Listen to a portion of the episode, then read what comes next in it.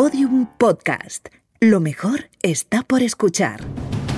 Cuando los cartógrafos del Renacimiento reflejaban en sus mapas una zona jamás pisada por el hombre y por tanto seguramente peligrosa, dibujaban una criatura mitológica y escribían debajo: Hic sunt dragones. Aquí hay dragones.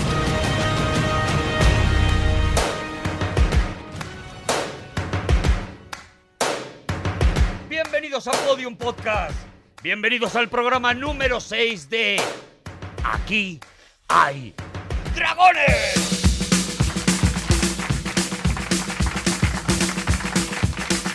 ¡Oh, qué maravilla!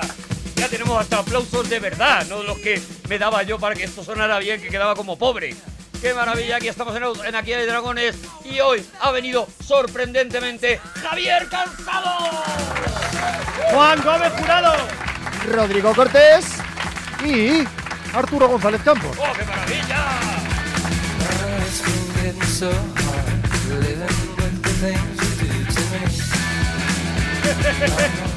De hoy es esto.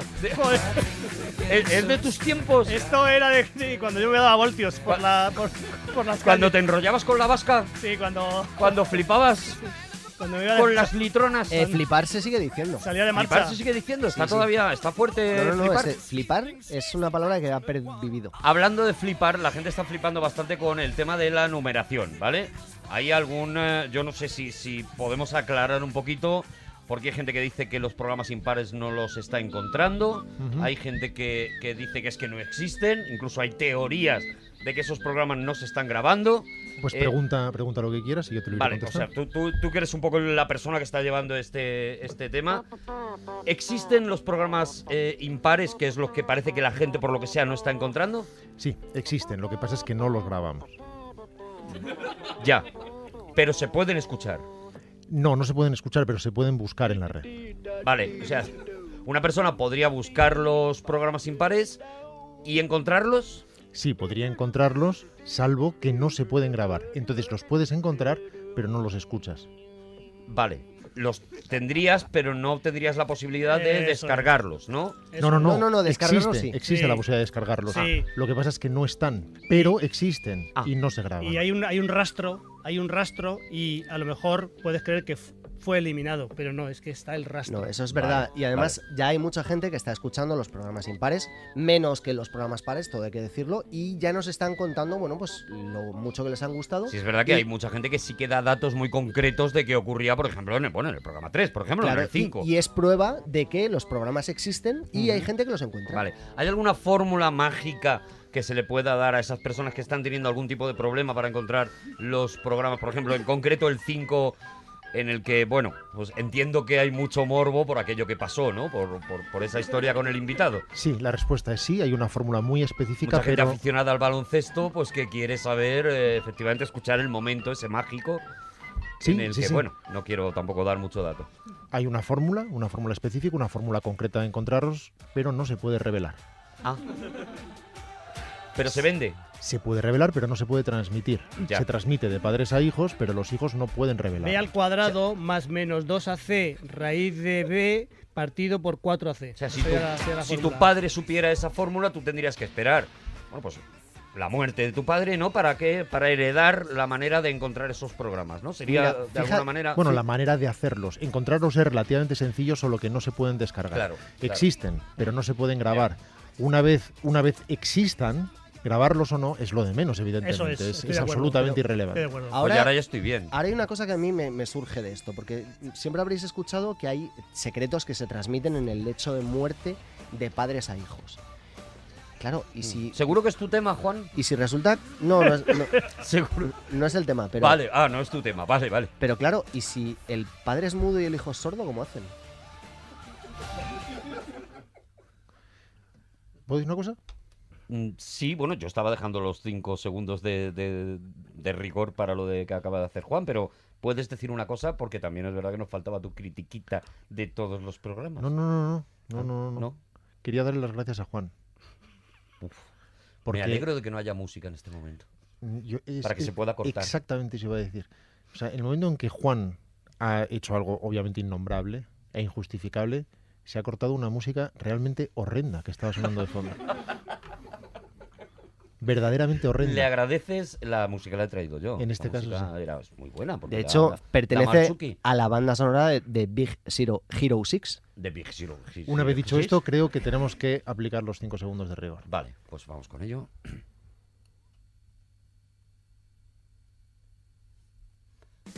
¡Aquí hay dragones! ¿Vosotros sois de dar consejos? ¿Sois de dar consejos a cuando dice, dame, ¿qué harías tú?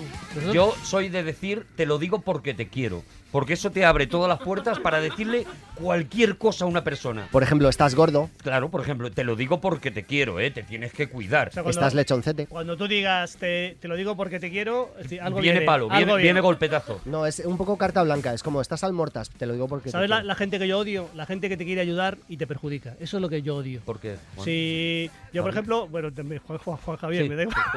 Juan Javier Calzado. Esa que vas a preparar un bocadillo y a lo mejor tienes lomo y jamón, por ejemplo. ¿Y qué quieres el bocadillo, de lomo o de jamón? Y sí, te dicen, me da igual. Me has fastidiado, tío. Claro. Me has fastidiado, claro, la vida. Porque tengo que elegir por ti. Claro. O sea, me obligas a elegir por ti. O sea, estoy perdiendo mi tiempo precioso, mi meditación, para que te elegir tú cuál quieres, lomo o jamón. Me da igual. Que no me ayudas. Ya. Que no me ayudas. Que no me ayudas. Dame un dato, dame lomo. No me... Vale, pues yo te hago un bocadillo de lomo. Porque si lo haces por fastidiarme, sí, vale, lo admito, pero que no me... Si lo haces por ayudarme, para no ponerme en un brete, me estás poniendo en un brete. Claro. Me estás poniendo en un brete. Me estás dejando en la estacada. Claro, claro. Me estás despidiendo con cajas destempladas. Con cariño te lo digo. Con cariño te lo digo porque te quiero. Eso es verdad. Hay gente que no es capaz de decidir simplemente porque espera tomar la decisión del otro. De hecho, hay dos lugares donde la gente podría morir de inanición, que son IKEA un sábado y los menús de Netflix.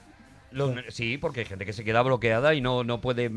¿Qué vemos, cariño? Al final no ve nada. Lo que tú quieras. No. Y puedes estar ahí décadas. No, pero eso no, pero eso tampoco. Hay otro tipo de gente de estas de no sé muy bien a qué carta quedarme, nunca mejor dicho, que es la que cuando están pidiendo el menú dice, ¿tenéis postre? Y el camarero le dice 5 postres, pues tenemos flan, tenemos helado, tenemos fruta del tiempo, dice café.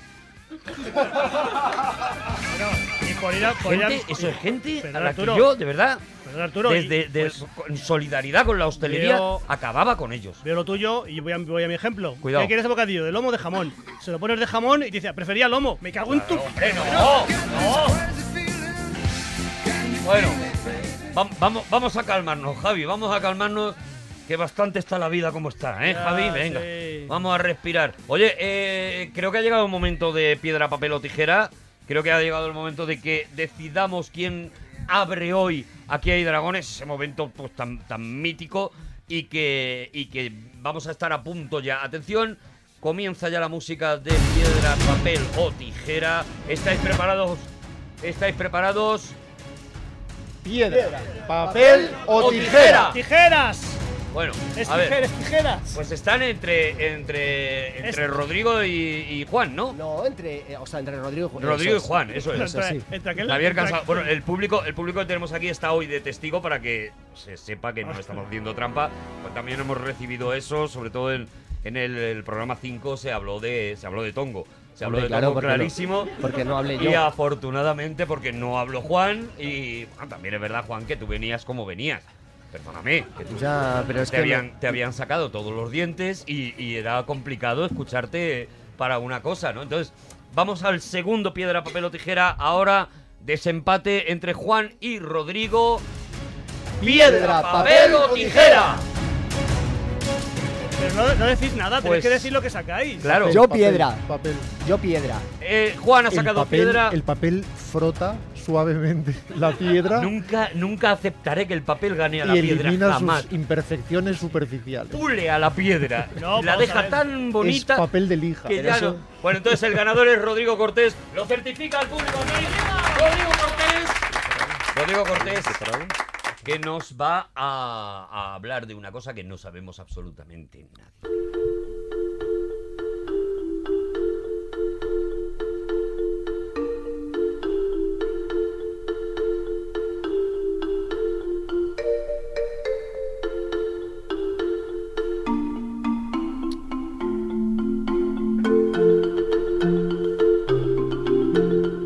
El tema que estamos escuchando es You're So Cool, de la banda sonora de Amor a quemarropa, que compuso Hans Zimmer. Este es uno de los temas más copiados y más replicados desde su composición, evidentemente, en la historia del cine. Y en muchas películas podemos detectar cómo ha sido usado como pista provisional, lo que se llama en inglés temp track, para poder desarrollar visiones que generalmente tienen que ver con la infancia o con la inocencia y que se usa precisamente de forma contrapuntística. Está hablando de un amor entre delincuentes en el fondo sin escrúpulos, que sin embargo albergan determinada inocencia en sus corazones. Sin embargo, esta pieza tan copiada no es original, sino que procede de otra pieza, que a su vez procede de otra pieza. Vamos a tratar de hacer este viaje. Ahí va. Si pensamos en True Romance, es muy fácil darse cuenta de que es una especie de reinterpretación, de ayornamiento, de puesta al día de la primera película de Terrence Malick, de Badlands. ¿Recordáis Malas Tierras? Sí. Hombre, es que es de las películas favoritas de Javier Calzado. Claro, bueno, Terrence Malick me vuelve loco. Las Ideas del Cielo, las dos, mis dos películas favoritas. Badlands, en esta película ya veíamos estos dos jóvenes criminales capaces de las mayores abyecciones, pero que sienten un amor, en principio, muy inconsciente, también lleno de inconsciencia, muy puro y muy inocente. Para ello, para poder mostrar esto ya desde sus títulos de crédito, lo que hizo Terrence Malick fue usar una pieza de Carl Orff. Carl Orff es el de Carmina Burana, el de Catulli Carmina, este músico alemán que fue muy discutido durante determinadas décadas, pero que era capaz de conseguir un color orquestal muy preciso. Adelante, Javi. ¿No vas a poner la canción de Carmina Burana? No. ¿Verdad? Ah, vale, es que si la pones la canto. Ah, no, pues entonces, para otro día. No, que es algo que compuso teóricamente él, pero que actualmente se le atribuye a uno de sus colaboradores más queridos y que trabajó más tiempo con él, que es Gunild Keetman.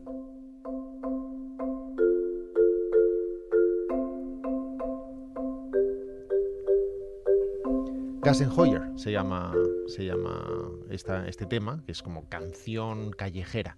Así que vemos que aquello que hizo Hans Zimmer, y que era, por cierto, maravilloso, no hay ninguna duda, no es original suyo. No. Es un homenaje, por otro lado, muy consciente a esta película de Terrence Malick. ¿Os acordáis de la escena esta de Badlands que han disparado a un señor en una casa?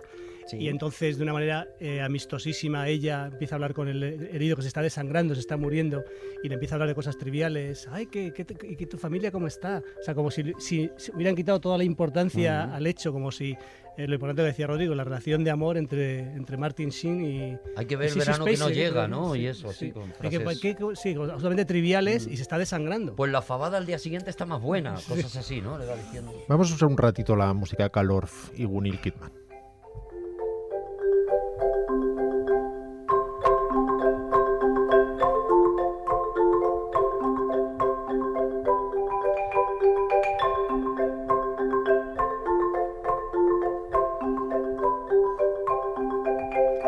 ¿Veis este carácter absolutamente infantil, muy juguetón, muy tonal, con una melodía enormemente sencilla, que además resultó muy influyente precisamente en esta repetición constante del ritmo ternario, del 3x4, como podemos escuchar incluso en el mundo del tango? Si pensamos en uno de los tangos compuestos por Enrique Rodríguez, en este caso en voz de Armando Moreno, podemos ver reminiscencias, 20 años después, de estos ritmos de Orff.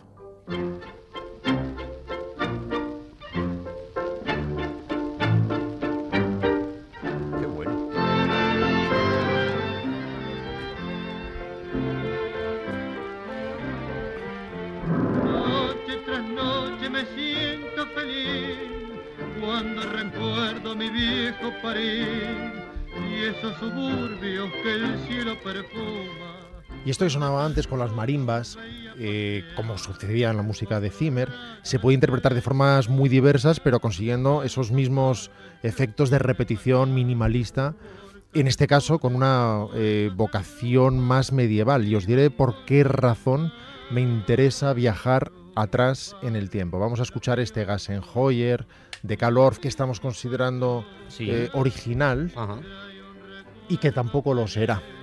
Escuchemos, por tanto, qué sucede cuando lo interpretan los B5 Recorder Consort, auspiciados y dirigidos por Johannes Weiss, que es tenor, aunque en este caso no canta.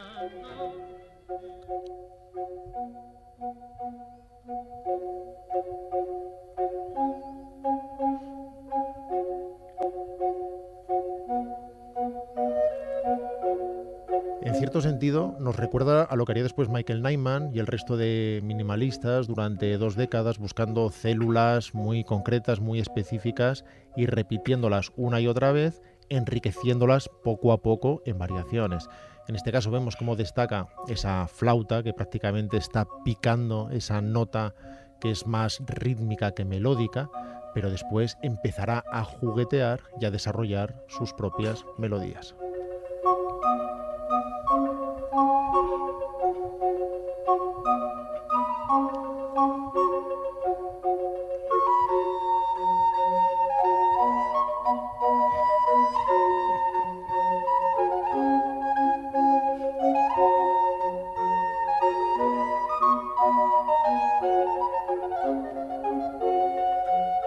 Al parado un poco, ¿no? Vamos al parado a dar saltos por el Prado. De todos modos, yo quiero decir una cosa. Yo creo que los minimalistas son un poquito caraduras y ahí lo dejo. ¿Sí? Hombre, no puedes lanzar ese scoop y ahora sí, recoger la mano, esconder la mano, ¿no? Los minimalistas no te parecen bien. Sí, mira, tengo esta idea y la voy a desarrollar a De Eternum. Hombre, pero hay más ideas en la... Pero vamos a ver, te lo traduzco yo. Este poquito. Lo traduzco yo. O sea, eso es como cuando tú te pones en composición en rojo y azul de Mondrian, y que es minimalismo, y dices, esto lo pinta un niño de 5 años, eso es un poco tu idea, ¿no? Bueno, de 5 años no, pero escucha, y el tema este de las canciones, lo que mola de las canciones es el estribillo. Hacedme estribillos, hacedme todo estribillos. A ti te enfadaba de los minimalistas que no hacían estribillos. No hacen estribillos, ¿no? O sea, ¿y no crees que lo que hacían era un estribillo muchas veces repetido muchas veces? Pues, a lo mejor es eso, no lo sé. A lo mejor tengo que dar mi brazo a torcer, ¿eh? ¿Vale? A lo mejor te estás pasando con los minimalistas y podías pedirles perdón. De todas formas, no lo sé. Yo no sé nada de música, pero a mí, Rodrigo Cortés, que es músico también, me enseñó una vez que cuando no cantan, no se llama canción, sino que se llama pieza o tema. Tema, vale, esto sería un tema, ¿no? Correcto, entonces, vale. No una canción. Este tema todavía tiene rastros de ese Hans Zimmer original, evidentemente al revés, estamos viajando hacia atrás, pero aún podemos reconocer aquel tema que originalmente conocimos de Zimmer. Sin embargo, este tampoco es un tema original. Este tema, que desarrolló Rodrigo, en su obra Carl Orff, se remonta aún al siglo XVI, a 1536, y se llamaba, no Gassenheuer, sino Ein Gitter Gassenheuer, de ahí tomó el título Carl Orff, y lo compuso un compositor, un músico llamado Hans Neusidler, a quien vamos a escuchar en interpretación de Rómulo Vega González, en el laúd para el que compuso esta pieza Hans Neusidler.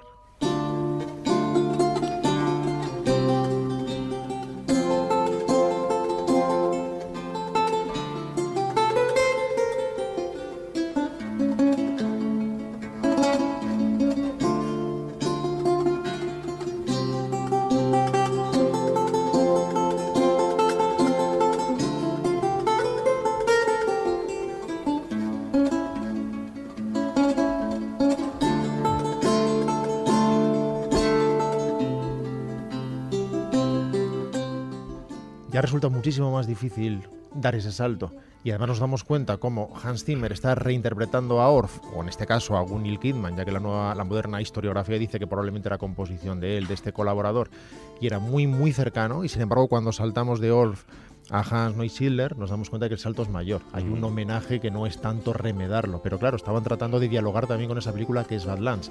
Si damos el salto ahora en el tiempo y nos damos cuenta de que lo que podíamos detectar cuando íbamos paso a paso ya no es tan detectable si damos el salto de 5 pasos, escuchando de nuevo el Hans Zimmer original.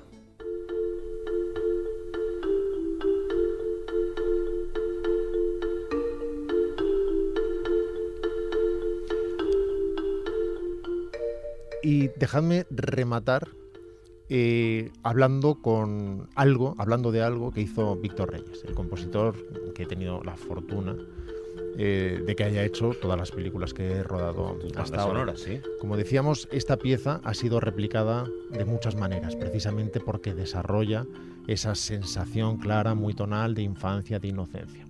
En mi primera peli Concursante, usamos también como theme track en un momento dado esta pieza de Zimmer, aunque en realidad creo que pusimos la de Orff. En fin, después se fue a un sitio completamente distinto, pero mantuvimos las marimbas originales para dejar bien claro de dónde procedía esa inspiración y cuál era ese homenaje, ese tributo, un tributo directo. No tratamos de enmascararlo, sino durante unos compases hablar directamente de él usando las marimbas y después ya irnos a una producción completamente diferente. El tema se llama Así empezó todo y en él se desarrollaba la infancia y crecimiento de Martín Circo Martín, el protagonista.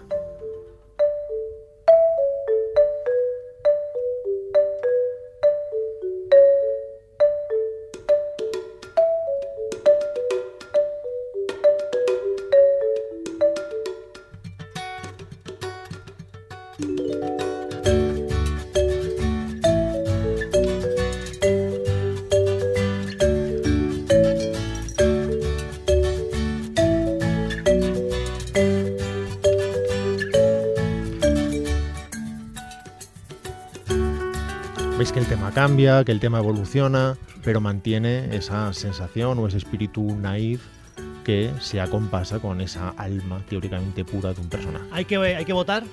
Hay que votar lo que a mí lo que más me ha gustado es la de Víctor. La de Víctor Reyes para ti es la mejor. Yo creo que no era competición, ¿eh? La de Víctor es la mejor. Segunda, la de Carl Orff. Carl Orff. La del Laudito. Es un poco los que conoces. La del Laudito, para él. ¿El Audito no te ha gustado? ¿Y el tango? Es que también me ha gustado. El tango que te lo cantan... A mí cuando el tango me lo cantan con sinusitis me gusta más. Pero cuando es un señor que canta, sí, es que me gusta mucho más. ¿Puedo hacerle una pregunta a Rodrigo Cortés? Déjame que acabe una cosita y yo te lo... Vale. Hay instrumentos que dices, ¿pero por qué? O sea, teniendo piano, tocas el clave. Claro. Teniendo el... En fin, bueno, ya está. Y... ¿Sabes qué? Yo estoy con Javi. O sea, el clave tiene sentido en su momento. Claro, ahora dices... No había piano. Entonces era esta especie de uña que pellizcaba la cuerda y que conseguía siempre la misma intensidad de nota. Daba igual que apretaras la tecla con fuerza o no. Pero a partir de la invención del pianoforte, originalmente se llamaba pianoforte precisamente porque era capaz de tocar piano y tocar forte, las dos cosas. Lo que ha conseguido es que resulta absolutamente irritante. Cuando tú escuchas a Bach y tienes constantemente haciendo esos acordes de fondo, llegan un momento que además llega en el minuto 3 o 4, no mucho más lejos, en que el oído queda plenamente saturado. Es como la gente que llega a un momento dice, yo con mi Nokia estoy bien, ¿no? Y dices, hombre, no, avanza que ya hay pianoforte. Sí, yo quería preguntar, Juan tenía que hacer una pregunta. A Rodrigo, la original entonces es Gassenheuer, ¿no? La original es Gassenheuer, sí, bueno, la original es Einguter Gassenheuer. Pero claro, ¿sabéis lo que significa Gassenheuer en alemán? Pues no, pero te lo agradeceremos toda la vida. ¿Coplilla o cancioncilla? Coplilla, qué bonito. ¿Verdad? ¿No os gusta? Me parece muy bonito para esta música. Dándole importancia un poco, ¿no? Esto es una Gassenheuer. Se me ha ocurrido. Una cosita para laúd. Pero si queréis tocarlo con marimbas o con pianoforte, esperad 4 o 5 siglos. O con un Nokia. Pues esto, creo que estamos, ¿no, Rodrigo? No, porque todo esto procede... No, cuidado. Sí, ya estamos. Yo digo, se va a hacer largo al final. Gracias, Rodrigo Cortés, gracias. Continuamos en Aquí Hay Dragones. Go rapid, roll that stock car, boy. He too much to believe. You know we always got an extra pack of cigarettes. A los tablista de muerto va en cuanto podamos.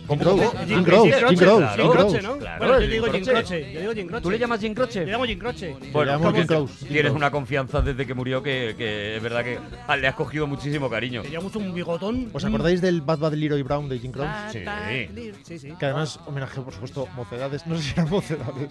Mocedades, era Mocedades, ¿verdad? Es mejor no provocar malas. Sombra ha vuelto a la ciudad. Si yo también sé hacer viajes musicales, ¿qué os pensáis? Bueno, nos ha llevado de la mano por el tiempo. Nos ha paseado, pero nos ha llevado para adelante, para atrás. Ha sido muy bonito. Ha hecho una maleta de notas y con ella nos ha llevado sobre una especie de alfombra voladora en partitura. Ya. Hemos volado a lo largo de la historia. Yo me sentía un poquito Aladino. Sí. Yo bien todo, pero si hubiera quitado el laudito...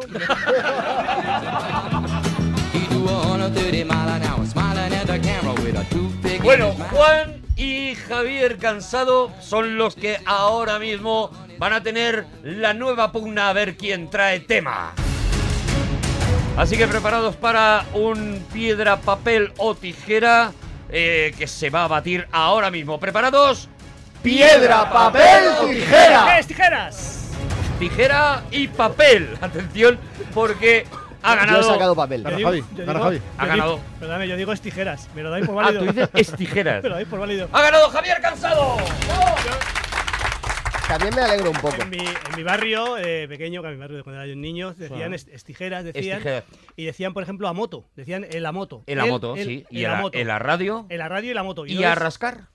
Y eso no me acuerdo, pero no. La moto y la radio sí. Entonces, vale. Cuando fui al colegio, me enteré que la A no existía, claro, que era moto. Y entonces empecé a quitar... de que la A era muda. que no existía la ahí. Es no, la nueva H. Que la A tenía otro cometido, pero ahí no. Entonces, pero seguías escribiéndola, por ejemplo. No, entonces empecé a quitar las A's. Y entonces decía academia, cordeón. Me pareció que todas las palabras con A, o sea, estaban equivocadas. Tú, por ejemplo, toda la tradición árabe para ti era complejísima. Claro. ¿Cómo pronunciabas almohada? No, bueno, no, pues, si hay una L, almohada, era obvio, ¿no? Pero bueno, claro. Era súper fácil, súper fácil. Si tú veías una que podía sobrar, la quitabas, ¿no? Hombre, digo, esta a mí no me vale. A mí esta no me... Bueno, Javi, ¿qué? Bueno, quiero hablar, porque ahora me he decidido, voy a estar durante muchos programas hablando de médicos. ¿Ah?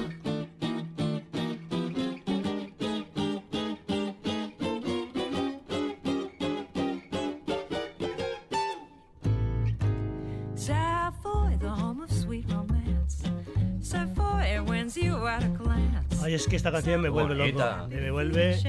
¿Y cómo baila Javi? Fijaos, ¿eh? O sea, yo, si alguna vez, si esto se puede cumplir, mi desideratum, yo quiero morir bailando. ¿Bailando? Bailando cuando esté ya exhausto, absolutamente sudoroso. Por supuesto, en un acantilado, un atardecer, tampoco soy gilipollas. Ya. Pero que... pero bailando, ¿no? Pero Javi, cuando caes al suelo...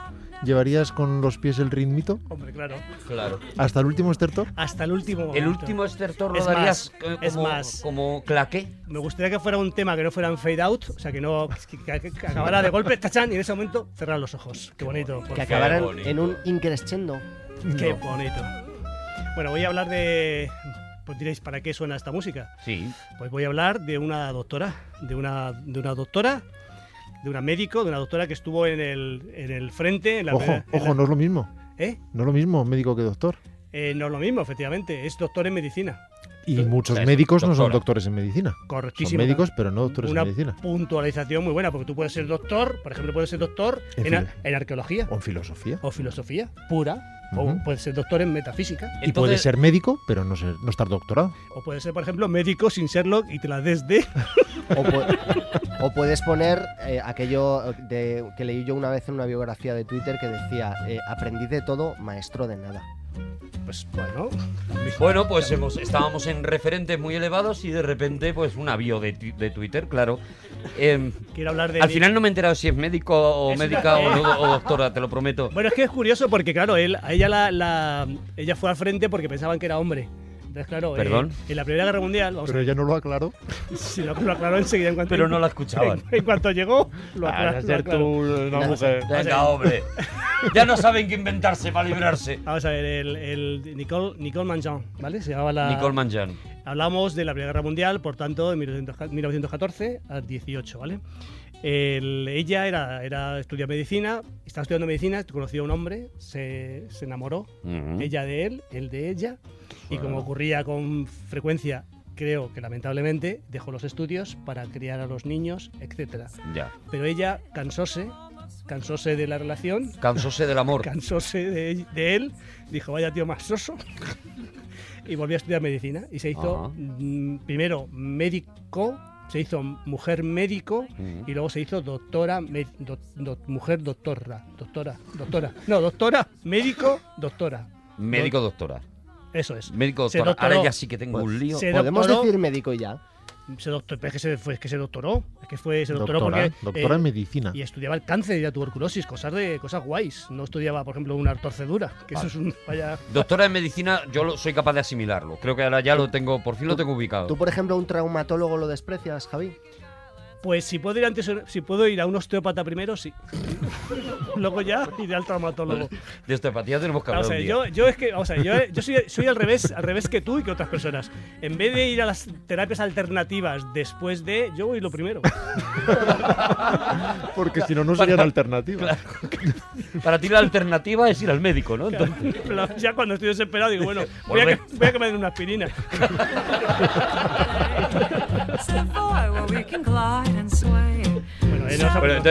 Melanie, ¿os gusta Alexis Cole y Bucky Pizzarelli? No sé. Bueno, a mí me flipa el Topinat de Savoy este. A ver, cuéntanos qué pasó con la doctora Manjón. Bueno, una vez que se hace doctora, era un tiempo Girard, porque sabes que en Francia cuando te casas, en España fíjate no pasaba, nunca ha pasado, pero en los países anglosajones y en Francia en este caso cogías el apellido del marido. Entonces se llamaba Nicole Girard-Mangin. Entonces Girard también es nombre. Es apellido y nombre. Entonces, como sabía que era doctora, la reclutaron para la guerra. Y como Girard-Mangin. Claro. Pero realmente era apellido, los dos apellidos. Y pensaban que era nombre y apellido. Y fue allí y dijeron... Mira, ahora mismo me apetecería... Todavía lo estamos grabando, no se puede hacer, pero me apetecería rebobinar el podcast para volver a entenderte otra vez. Javi, de verdad. A ver, lo que has dicho atención de los apellidos. Arturo, no. Voy a intervenir. Sí. Arturo, sí. No estabas prestando atención. Juan... No lo expliques, se ha entendido perfectamente. Adelante, Javi. Menos mal que hoy está de director Rodrigo. Eres el rewind de este podcast, Rodrigo. Vale, entonces se presenta de frente en la batalla de Verdun, una batalla más famosa de la Primera Guerra Mundial, 1916. Se presenta allí, dice, no, pero usted es una mujer, ha habido un error. Y dice, hombre, yo soy doctor, doctora, sí. Médico doctora, y yo puedo echar una mano y tal. Bueno, al principio decían que no, porque era una mujer y tal, pero vamos, insistió y estuvo en el... Fue una mujer, yo creo, no sé si es la primera que estuvo, no, hay anteriores que estuvieron en frente de batalla, pero así de una manera establecida, con honores, fue ella la primera. La primera mujer que estuvo en el frente de batalla. Y es curioso porque la batalla de Verdun, que era la batalla más famosa de la Primera Guerra Mundial, estaban evacuando a los soldados franceses y ella dijo que hasta que no se fuera el último herido ya no se iba. Y se fue es espectacular. O sea, ella fue herida, le estaban bombardeando y siguió con sus enfermos. O sea, tenía una vocación, tenía un afán de servicio, sí, que era algo espectacular. Le dio metralla, ¿no? Le dio una metralla. Sí, señor. Cáspita. Le dio metralla. Hombre, Juan, si lo hubiera hecho yo sería sorprendente que lo supiera, pero... siendo Juan. Y me gusta una cosa, tenía un perro, o sea, Dun, por Verdun, pues tenía un perro llamado Dun, y era un poco para, fijaos qué ambiente, para protegerle de los hombres que estaban, de los propios soldados, porque era una mujer que estaba en el frente de batalla. Claro. Y había una tensión... o sea, estaba salvando a los soldados, pero a la vez los propios a los que salvaba se convertían en amenaza también para ella. Efectivamente, entonces tenía un...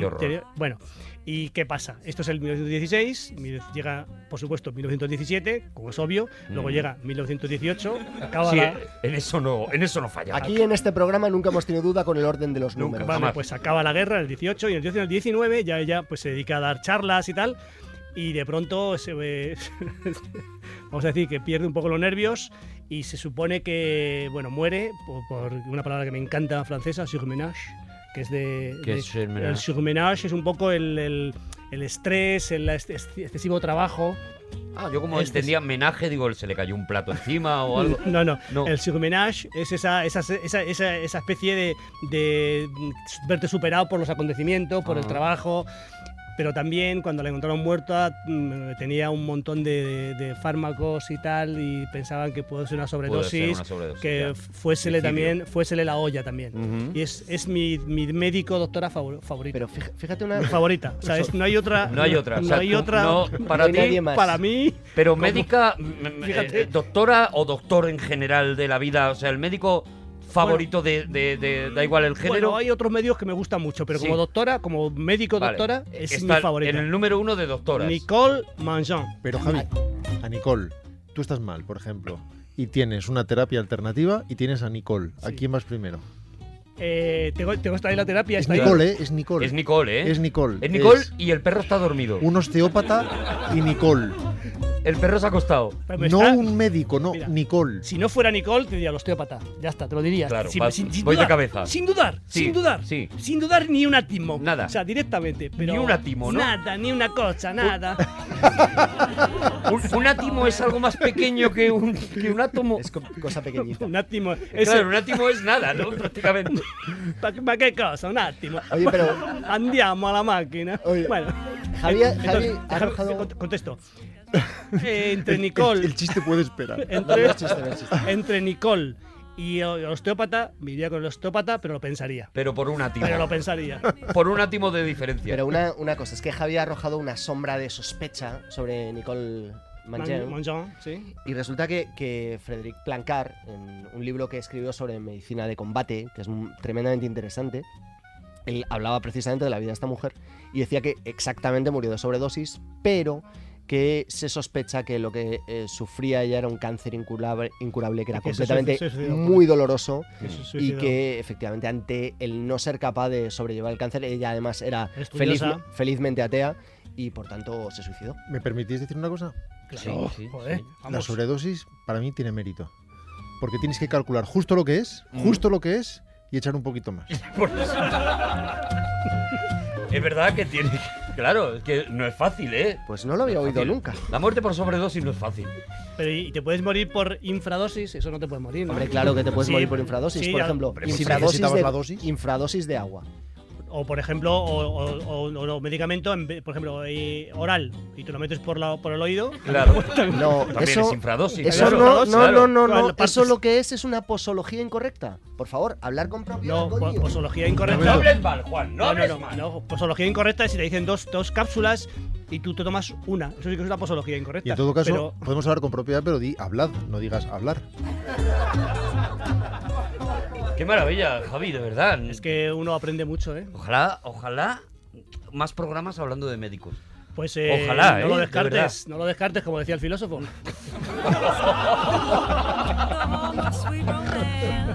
¿Cómo se nota que aquí? ¿Y qué gusto tienes con la música, Javi? Que es verdad que Rodrigo, el viaje musical ha sido muy bonito, pero tú también tienes un toquecito con la música, ¿no? Hombre, yo tengo una historial, tengo un currículum al respecto. ¿Tienes un background? Tengo background también, tengo todo con la música. Yo siempre he contado que mi padre era músico, no era muy habilidoso, pero sí que tenía una habilidad muy curiosa porque tocaba clarinete y batería. Fíjate qué cosa más curiosa. Clarinete y batería. Pero al mismo tiempo. Sí. Y no te digo con qué tocaba la batería. Me llamaban Errol Flynn, Escúchame. A mí me ha gustado imaginarme que con eso tocaba el clarinete. Sí.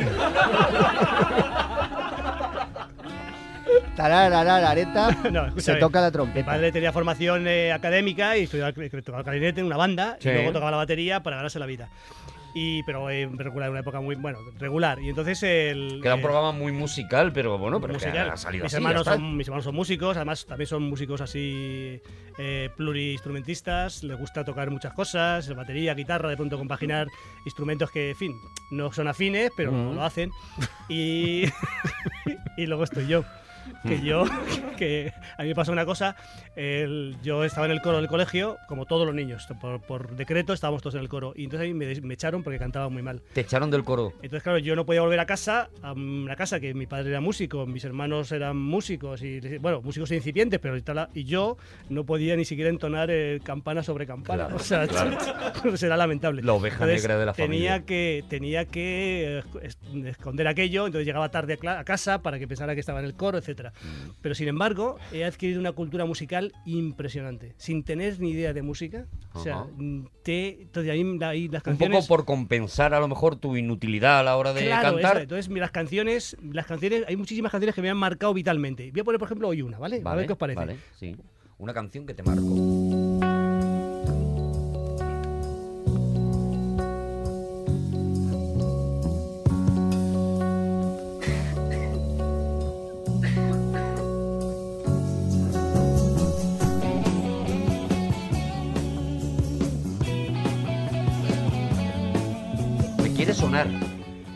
Esto es Asfalto. Oh, sí, Asfalto. Claro, Asfalto. Mira. Un nuevo y extraño ser ha nacido en la ciudad. Tengo muchos registros, ¿os fijáis? Hombre, no había escuchado nunca. Asfalto por Louis Armstrong. Era Louis Prima, pero me vale.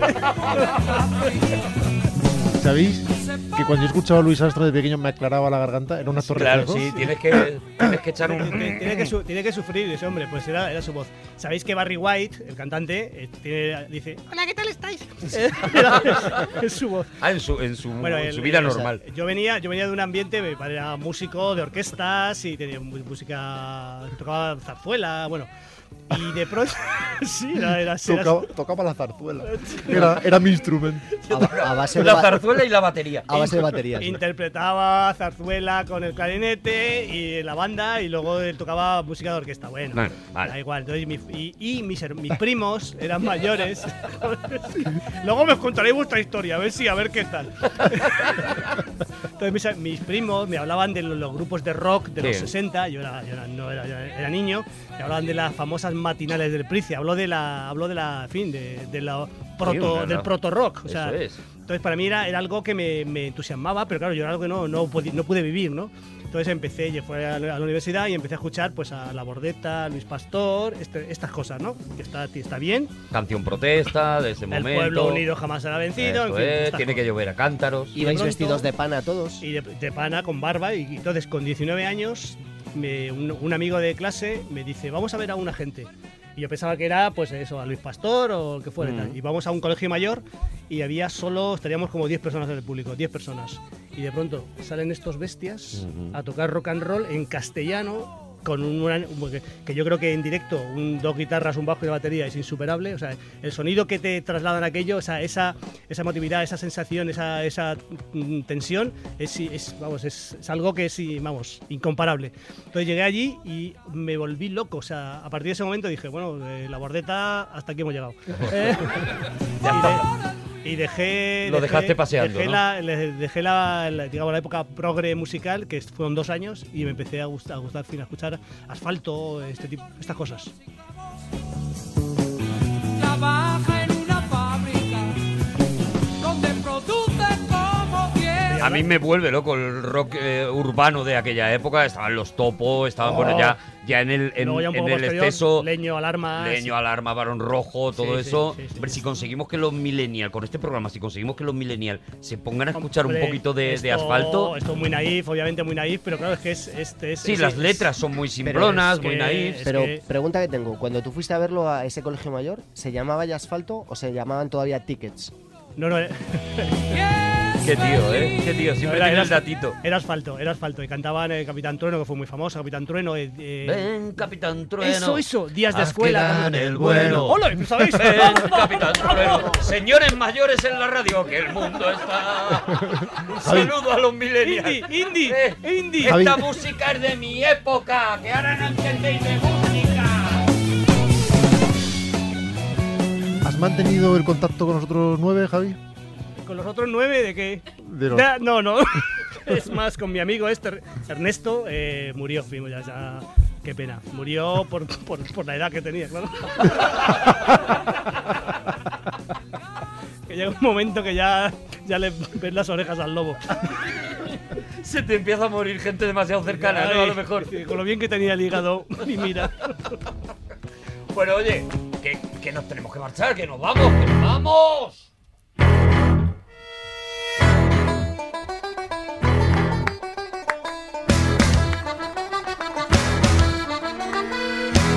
Que nadie daba un duro, pero ya llevamos 6. ¡Aquí hay dragones!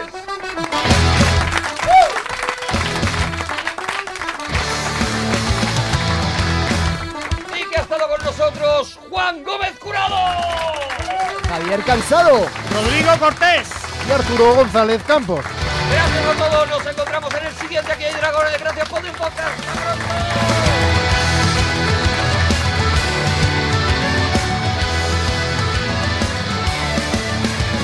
¡Hasta pronto! Todos los episodios y contenidos adicionales en podiumpodcast.com y en nuestra aplicación disponible para dispositivos iOS y Android.